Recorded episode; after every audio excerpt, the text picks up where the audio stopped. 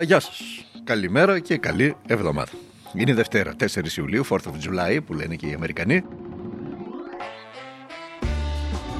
Διότι γιορτάζουν την ημέρα της εθνικής τους ανεξαρτησίας, την ημέρα της ε, ανακοίνωσης της ιδρυτικής διακήρυξης της ανεξαρτησίας των ΗΠΑ της Αμερικής. 4th of July το βλέπουμε σε κάτι ταινίες, το ξέρουμε και εμείς εδώ στην Ημεδαπή. Λοιπόν, είναι Δευτέρα 4 Ιουλίου, είμαι ο Δημήτρης Κατζηνικόλα και ακούτε το καθημερινό podcast του Τμήματος Πολιτικών Ειδήσεων του Ντοκουμέντου.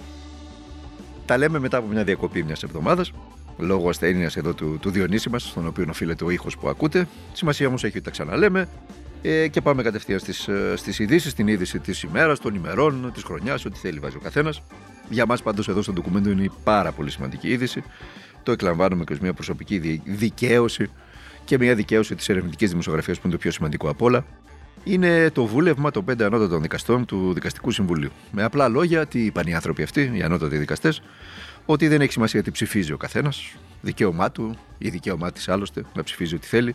Σημασία έχει να μην μας εμπέζει η κάθε ορντινάτζα της κλεπτοκρατίας.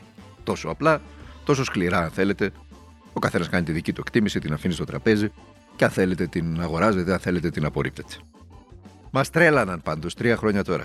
Στην κυριολεξία μας τρέλαναν με σκευωρίες, με κουκουλοφόρους που θα τους βγάλουν τις κουκούλες, με ειδικά δικαστήρια, με δικαστικούς και δημοσιογράφους που θα τους γδάρουν, με διώξεις δημοσιογράφων, με ό,τι βάλει ο ανθρώπινος νους του καθενός ε, για ένα σκάνδαλο που η ίδια η εταιρεία, βρε αδελφέ, η ίδια η Νοβάρτη, η μαμά Νοβάρτη, πλήρωσε 350 εκατομμύρια στις ΗΠΑ για να μην δικαστεί.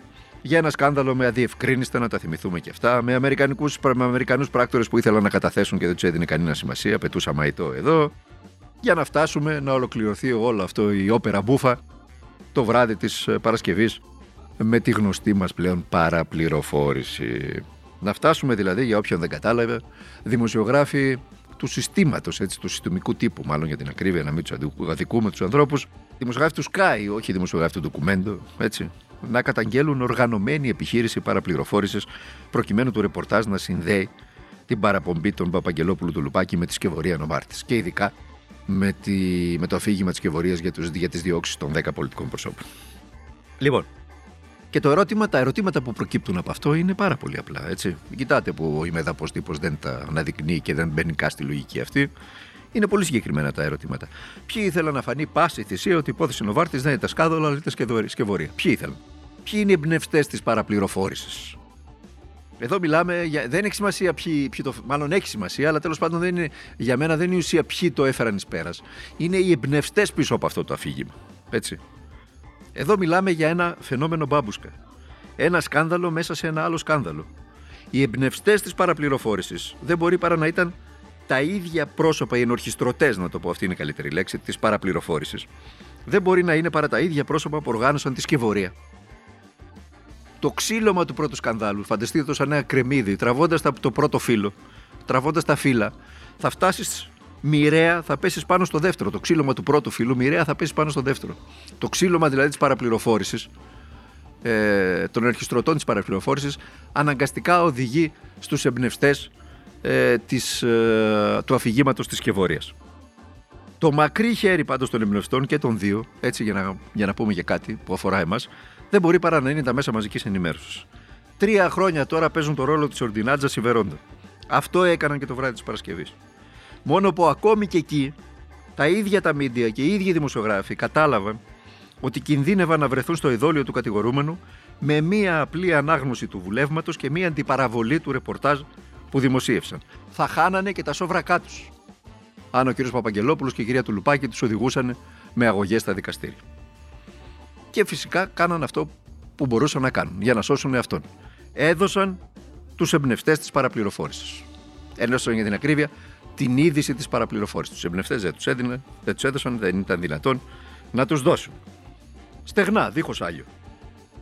Και από τότε σιγή επικρατεί σε ολόκληρη την επικράτεια. Κάτι σαν σιωπηλή παραδοχή.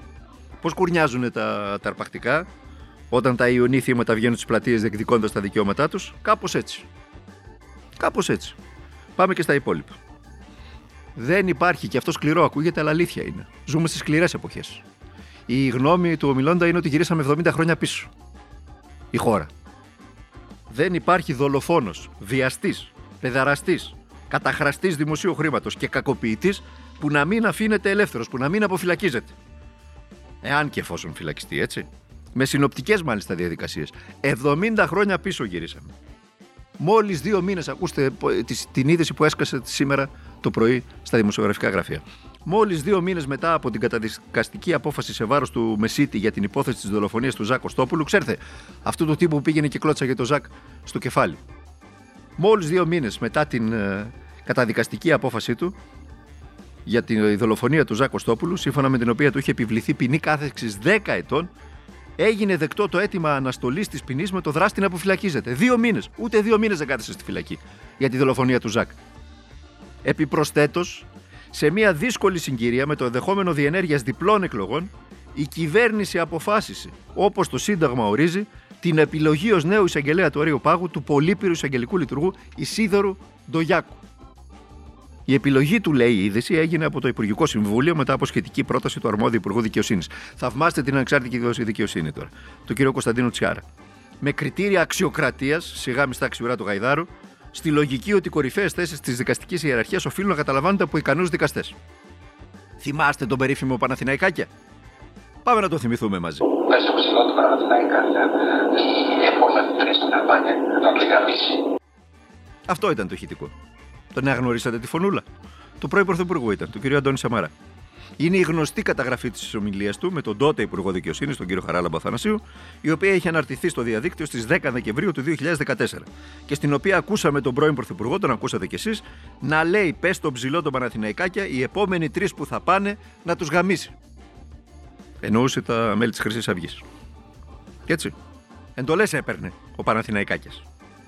Επίσης, εμείς εδώ στο ντοκουμέντο είχαμε δημοσιεύσει ρεπορτάζ σύμφωνα με το οποίο στο ΦΕΚ με, την, ε, με τον αριθμό 71008 κάθετος 25 Ενάτου του 2019, αριθμός φύλλου 810, με την απόφαση λοιπόν του Υπουργού Υποδομών και Μεταφορών, του κ. Κώστα Καραμαλή, προσλήφθηκε ο δικηγόρος Ευάγγελος Ντογιάκος του Ισίδωρου, του Ισιδόρ, για να το πούμε σωστά, σε θέση μετακλητού συνεργάτη στο ιδιαίτερο γραφείο του Υπουργού Υποδομών και Μεταφορών του κ. Κωνσταντίνου Καραμαλή.